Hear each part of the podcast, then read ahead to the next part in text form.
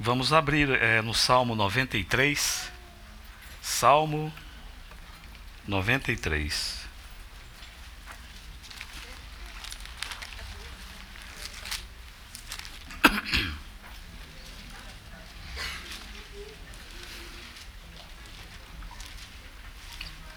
Salmo 93.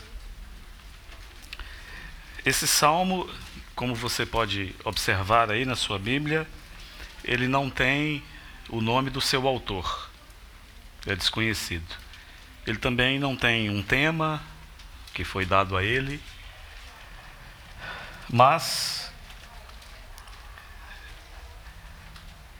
alguns creem que eu também creio que esse salmo é um salmo messiânico, ou seja, é um salmo que aponta para as coisas do Messias do Senhor Jesus Cristo, nosso amado Senhor e Salvador. Ele foi escrito numa época, com certeza, podemos deduzir do Salmo, ele foi escrito numa época de crise, numa época de dificuldade do povo de Deus. Então, num certo sentido, ele foi escrito para encorajar o povo de Deus. O povo de Deus estava em perigo, cercado pelos seus inimigos. A situação era diversa e trazia grande medo e temor nos corações daqueles que faziam parte do povo de Deus. Então o salmista, divinamente inspirado, ele compõe esse lindo salmo, um salmo de encorajamento. Então, nesta manhã, com a ajuda do Senhor, eu quero compartilhar algo acerca desse salmo, comparando com a pessoa do Senhor Jesus. O que é dito aqui aponta para a pessoa e para a obra do Senhor Jesus. Então eu vou lê-lo bem devagar. E peço que você me acompanhe com bastante atenção. Cada cláusula aqui, cada parágrafo, lembre-se que fala e aponta para a pessoa bendita do Senhor Jesus. Salmo 93. Reina o Senhor, revestiu-se de majestade, de poder se revestiu o Senhor e se cingiu. Firmou o mundo que não vacila.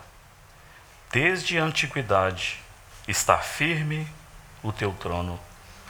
Tu és desde a eternidade. Levantam os rios, ó Senhor, levantam os rios o seu bramido, levantam os rios o seu fragor.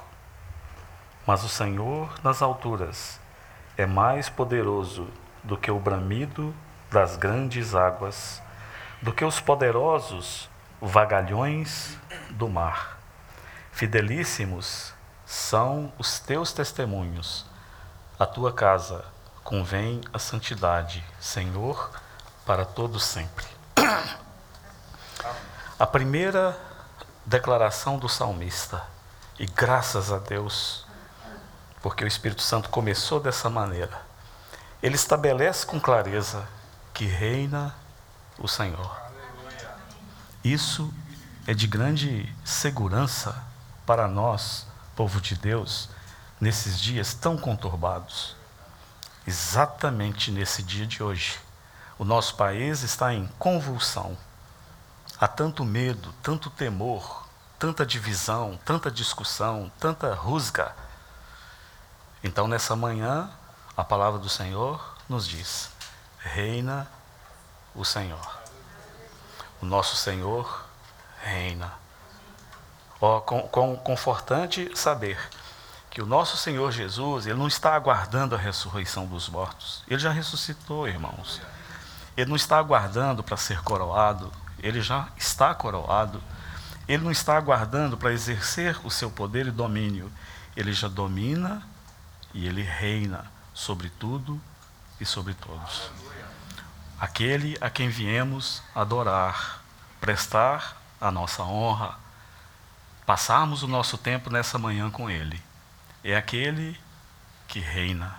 E precisamente agora o Senhor Jesus está assentado à destra do Pai, ele está sentado à destra da majestade nas alturas, como diz o texto sagrado. Então, que isso possa trazer paz no seu coração, saber que o Senhor Jesus reina.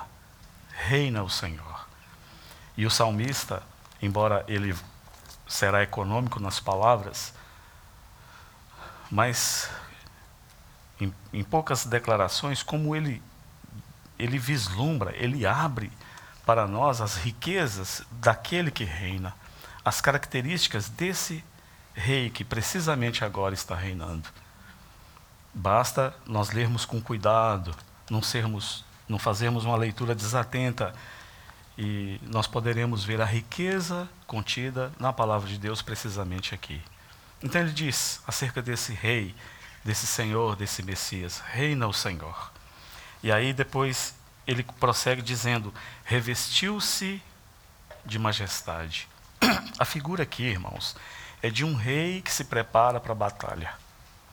Esse rei, por algum motivo, ele está colocando sobre si a sua armadura. Ele está vestindo a sua armadura. Provavelmente para defender o seu povo ou o seu reino, as suas propriedades. E ele está se preparando para a batalha. Por que, que sabemos disso? Por causa dessa palavrinha aí no versículo 1, a última palavrinha que está na minha Bíblia, como cingiu, deve estar na sua Bíblia também, cingiu. Essa palavrinha aponta para aquele que está afivelando a sua espada no seu cinto. Ele vai colocando o capacete, ele vai colocando a, aqui o peitoral, e aí agora ele se cingiu, ele afivela a sua espada e ele está pronto para a batalha. Mas antes de chegarmos lá, nessa espada, ele diz que ele revestiu-se de majestade. O que é isso? Como podemos explicar isso? Você consegue me explicar? Como, como, como esse senhor, esse rei, revestiu-se de majestade? Bom, abra comigo, fique aí com o dedo aqui em Salmos, que vamos voltar. Avance um pouquinho comigo para Isaías capítulo 12. Isaías capítulo 12, Isaías, inspirado pelo Espírito Santo, no versículo 5, ele vai usar exatamente essa palavra, que na nossa Bíblia, aqui no 93.1, foi traduzido como majestade. E Davi vai usar essa mesma palavra num outro sentido. No versículo 5, é, é, Isaías diz, no versículo 5 do capítulo 12: Cantai louvores ao Senhor porque fez coisas grandiosas. Saiba-se isto em toda a terra. Essa expressão aqui, coisas grandiosas, no original, no hebraico, é a mesma palavra que foi traduzida lá no 93 como majestade. Revestiu-se de majestade. Isaías disse: Cantai louvores ao Senhor, porque fez coisas majestosas ou coisas grandiosas. Então, o que o Salmo 93 está dizendo acerca do nosso rei, quando diz que ele revestiu-se de majestade, diz que esse rei, ele é um rei grandioso. Os seus feitos são grandiosos. Revestiu-se de grandeza seria uma boa tradução. Nosso rei é tão grandioso, não é? Eu pensava, enquanto me preparava, como convergir isso para os irmãos. Como passar para os meus irmãos essa ideia de que Ele é um Senhor grandioso? Bem, o que o Espírito Santo me trouxe ao coração foi um hino, um dos mais belos hinos da hinologia cristã. E eu vou contar para vocês como esse hino foi concebido. Havia um irmão, um pastor sueco chamado Karl Boberg. E um dia, em uma de suas viagens, e provavelmente ele estava a pé ou a cavalo. Ele foi surpreendido por uma grande tempestade, raios, trovões, chuva forte, provavelmente granito, granizo. E ele se escondeu em uma caverna e entrou um pouco e ficou na boca da caverna. E dali ele ficou contemplando aquele fenômeno da natureza. E aí então veio a inspiração e ele compôs esse hino maravilhoso falando sobre a grandeza de Deus. Ele disse assim, na sua primeira estrofe: Senhor meu Deus, quando eu, maravilhado, Ele está dentro da caverna, Ele está observando esses raios, esses trovões, esse ribombar dos trovões, essa chuva forte. Aí ele diz: Senhor meu Deus, quando eu maravilhado, os grandes feitos eu vejo das tuas mãos, estrelas, mundos e trovões rolando, a proclamar teu nome na amplidão. Então minha alma canta a ti, Senhor, grandioso és tu. Grandioso és tu. E ele enfatiza, ele diz: Então minha alma canta a ti, Senhor. Grandioso és tu, grandioso és tu. Há muitos anos eu li a história desse hino, eu gosto muito da história dos hinos, e isso cativou meu coração. E desde então, irmãos, toda vez que chove, e eu gosto daquela chuva forte, quando há o ribombar dos trovões, e eu espero impressionar a sua mente com isso. Da próxima vez, quando chover forte aqui em Londrina e aqueles trovões estiverem rolando na amplidão, bom, bom, lembre-se que eles estão, segundo esse irmão, eles estão proclamando o nome do Senhor. Estão proclamando o quão grandioso é o Senhor Jesus. Irmãos, ele é tão grande, não é verdade? Ele é um Senhor tão grande. Há um irmão em uma localidade que ele tem um filho e o filho tem um problema especial, embora ele já tenha já tivesse naquela época muitos anos, uns 15 anos, ele tinha uma mentalidade de cinco ou seis ou sete. Mas aquele menino, mesmo com as suas deficiências, ele amava o Senhor. E um dia o pai, que mora em Minas, foi a Salvador. E eu ouvi essa história lá em Salvador. E ele levou o filho com ele e, e criou-se aquela grande expectativa: seria a primeira vez que o seu filho veria o mar. Então, se prepararam e ele levou, os irmãos levaram a ele e o filhinho, o filho que já tinha 15 anos, para ver o mar. E contaram-me que quando chegaram na praia, o menino viu o mar e foi caminhando assim em direção às águas. E o pai ficou atrás, filmando o filho para ver a reação dele. Ninguém sabia qual era a reação daquele menino. Ele nunca tinha visto o mar. E quando ele chegou assim perto das águas, ele olhando, ele virou-se para o pai e disse: Pai, que Senhor grandão! Apontando para o mar. O nosso Senhor, aquele que reina ele é um Senhor grandão. Ele é tão grande. Nosso Senhor é tão grandioso. Não há ninguém, não há nada que se compare à grandeza do Senhor Jesus. E aí o salmista, ele não pode se conter. Ele tem mais a dizer acerca desse bendito Senhor, desse rei maravilhoso, desse rei que reina, desse rei grandioso. E ele prossegue e diz assim, no mesmo versículo 1: De poder se revestiu o Senhor. Então, nosso Senhor, irmãos, ele não é apenas grandioso, mas também ele é poderoso. Aquele a quem servimos, ele é o todo poderoso. Não há nada que ele não possa fazer. Eu vou repetir para você. Talvez nessa nessa vida, nesse mundo caído, é muito comum passarmos por momentos difíceis nos quais nos sentimos totalmente desamparados. Não precisamos nos sentir desamparados. Aquele que reina, aquele que é grandioso, ele é cheio de poder. Todo o poder, a Bíblia diz, lhe foi dado. Irmãos, lembre-se disso. Em momento de desesperança, de dor, de dúvida, de trevas, lembre-se que você pertence àquele que tem todo o poder. É dito lá em, Lucas, no capítulo 24, versículo 19, que esse mesmo, precisamente esse rei, esse que reina, esse que é grandioso, esse Jesus, diz que ele era um homem poderoso em obras e palavras. Lá em Lucas capítulo 7, é, Lucas nos relata que numa vila chamada Naim, certo dia morreu o filho único de uma viúva. Um jovem, um rapazinho. Ali, pela palavra usada para descrever aquele rapaz ali, dá a entender que entre os seus 12, 17 anos, por aí, o filho único de uma viúva morreu. Já pensou?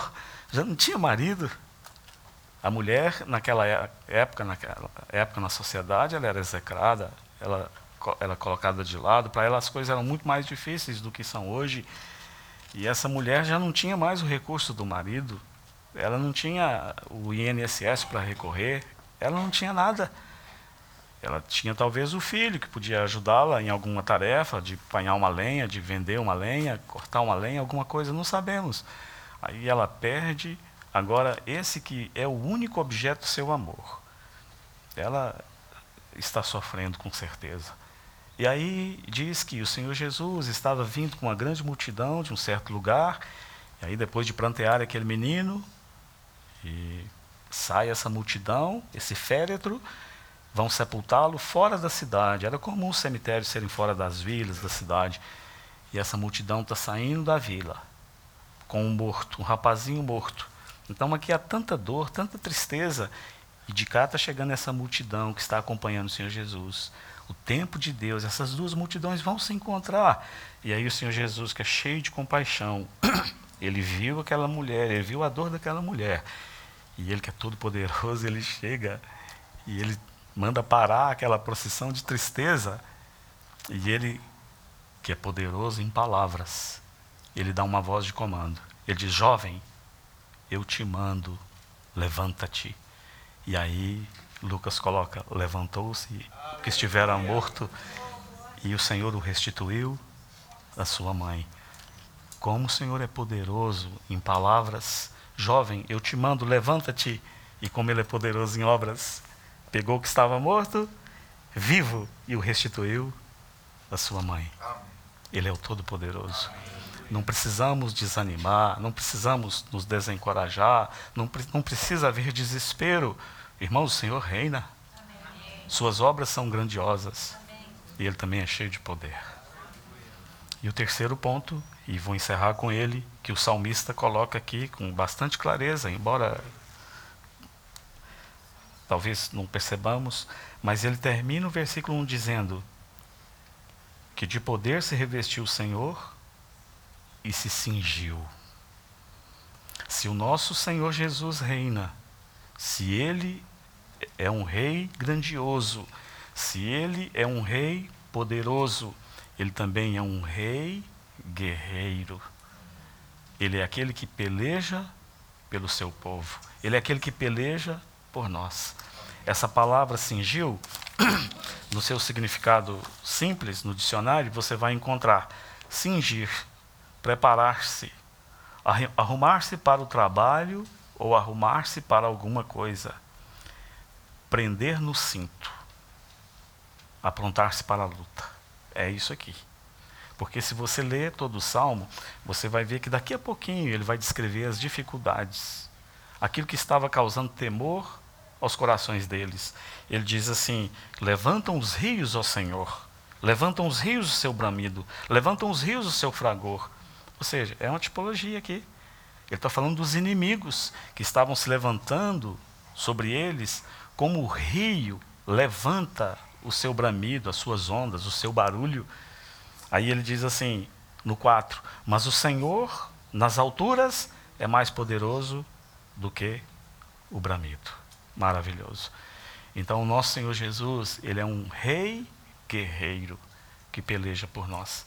Lá no Salmo 45, vou apenas citar, você não, não precisa abrir, lá diz assim: cinge a espada no teu flanco, herói, cinge a tua glória e a tua majestade. O Senhor Jesus é um rei guerreiro. Lá no jardim do Éden, nós tivemos o primeiro duelo da humanidade entre Satanás e o primeiro homem, Adão. E depois nós vamos ver esse duelo acontecer novamente lá no Novo Testamento, no Evangelho de Lucas, capítulo 4, na tentação do Senhor Jesus. Quando olhamos para a tentação do Senhor Jesus, nós vemos o quão hábil espadachim o Senhor era. Porque a palavra de Deus diz lá em Efésios capítulo 6, versículo 17, que a espada do Espírito é a palavra. Então, quando o inimigo vem guerrear contra o Senhor, e ali nós temos um homem combalido, cansado, esgotado fisicamente, 40 dias sem comer, sem beber. E aí o diabo, embora pudesse pensar que poderia obter vantagem nessa situação, ele foi tremendamente envergonhado. Você veja a tentação do Senhor Jesus como esse duelo de espadas. O inimigo vem e tenta espetar o Senhor. Lá no jardim do Éden, no primeiro movimento, o nosso pai caiu, o primeiro homem caiu, toda a humanidade caiu com ele. Ele não teve nem chance de se defender. Mas em Lucas capítulo 4, quando o inimigo vem com a sua tática e tenta usar a sua espada contra o Senhor, você vai ver quão hábil guerreiro o Senhor era. E por três vezes o Senhor feriu, o Senhor espetou o seu inimigo, dizendo: Está escrito. Está escrito. E por último, dito estás. Amém. E ele teve que deixá-lo até momento oportuno. Ele é um grande guerreiro, irmãos. Eu já citei para vocês e fico repetindo, repetindo, mas a repetição é uma boa técnica de ensino, não é? E eu espero que você grave bem no seu coração aquilo que, que é de, descrito acerca do Senhor ali no jardim do Getsemane. Você se lembra quando ele passou a noite com os discípulos orando? E então Judas, aquele que haveria de traí-lo, ele vem com algumas pessoas para prender o Senhor. Então, às vezes, nós lemos aquilo ali e achamos que veio ali Judas e mais alguns gatinhos pingados com ele. Não, não, não, irmãos. O Espírito Santo, ele colocou ali, inspirando João, para usar uma palavra muito interessante. Porque é dito que Judas, ele trouxe alguns guardas do sumo sacerdote, e é dito que ele trouxe uma escolta para prender o Senhor. E a palavra que foi colocada ali no grego é espeiran. A legião romana era, era composta de dez agrupamentos. De um, número romano, um, dois, três, quatro, dez agrupamentos. E cada agrupamento era chamado de coorte ou espeira. Agora, a pergunta. Uma legião romana compunha-se de quantos soldados? Seis mil soldados. Você que falou, Ricardo? Seis mil soldados era composta uma legião romana. Dividindo por dez, 600. Uma espeirã era composta de 600 homens. Então Judas não veio, ele não veio com os gatinhos pingados. Ele veio provavelmente entre 600 e 700 pessoas para prender um homem. Um homem. Só um. Eles queriam só Jesus e trouxeram de 600 a 700 para prendê-lo. E aí, aquele momento glorioso, quando eles chegam, você leia o texto com cuidado, tome tempo, é tão rico ali. É dito que o Senhor Jesus, João fala, que quando ele viu eles chegando, o Espírito Santo colocou essa palavra. Então Jesus adiantou-se. Irmãos, isso me dá tanta segurança, não te dá? O nosso Senhor, ele não é um guerreiro, um general estrategista apenas. Os generais do presente, sabe como eles ganham suas guerras? Eles ganham, ganham suas guerras nos seus gabinetes, eles travam as suas batalhas nos seus gabinetes, debaixo do seu ar-condicionado, com todo o conforto que eles têm lá, com os seus é, gabinetes acarpetados. Não foi assim com o Senhor Jesus. O Senhor Jesus, que é aquele rei que guerreia, que guerreia pelos seus, que batalha pelos seus, ele adiantou-se. Ele não ficou na retaguarda, estumando os seus discípulos, mandando que os seus discípulos fossem e o defendessem, ele os defendeu. Um homem sozinho contra 600, 700 pessoas. O Espírito Santo diz, ele adiantou-se. O que, que ele fez? Ele colocou-se à frente e colocou-os aqui atrás, Fernando. Que segurança! E disse, a quem buscais? Antoniel, a quem buscais? Quem que vocês querem? E eles disseram, Jesus, queremos Jesus Nazareno. Ele falou assim, sou eu, defendendo os seus discípulos. Ele é tão poderoso. Ele é um guerreiro forte na batalha. Então precisamos temer alguma coisa? Precisamos ter medo de alguma coisa? Absolutamente que não. Ele é um guerreiro forte. E ninguém, pode vencer o Senhor Jesus. Nada nesse mundo é capaz de competir com Ele, irmãos. Não foi no passado, não será no presente e não será pelos séculos dos séculos, porque Ele reina. Nosso Rei reina. Nosso Rei é, é grandioso. O nosso Rei é o Todo-Poderoso. O nosso Rei é um grande guerreiro. Como Êxodo capítulo 15, versículo 3 diz que ele é um homem de guerra. Então, sabendo disso, vamos adorar a esse que reina, porque viemos aqui precisamente para fazê-lo. Irmãos, que os nossos corações sejam livres de toda preocupação externa, mas estamos engajados em algo tão importante, em algo tão glorioso, oh, algo que transcende o nosso próprio entendimento. Viemos adorar esse rei, que eu acabei de descrever para vocês quem ele é. Vamos bendizê-lo, vamos adorá-lo. Pai, te bendizemos tanto pelo dom do teu filho. Senhor nos deu o melhor. E nós te dizemos que nós amamos tanto teu filho. Ele é tudo para nós. Quão maravilhoso é ver que o teu rei reina. O teu rei é todo poderoso, grandioso e um hábil guerreiro. Te louvamos, Pai, pelo dom do teu filho. Senhor Jesus, te bendizemos porque o Senhor se revelou a nós, deixou o seu trono de glória e o Senhor veio nesse mundo caído. E o Senhor nos encontrou ali no monturo como o Salmo 113 muito bem descreve a nossa condição. Estamos ali, nossa própria mercê e sorte.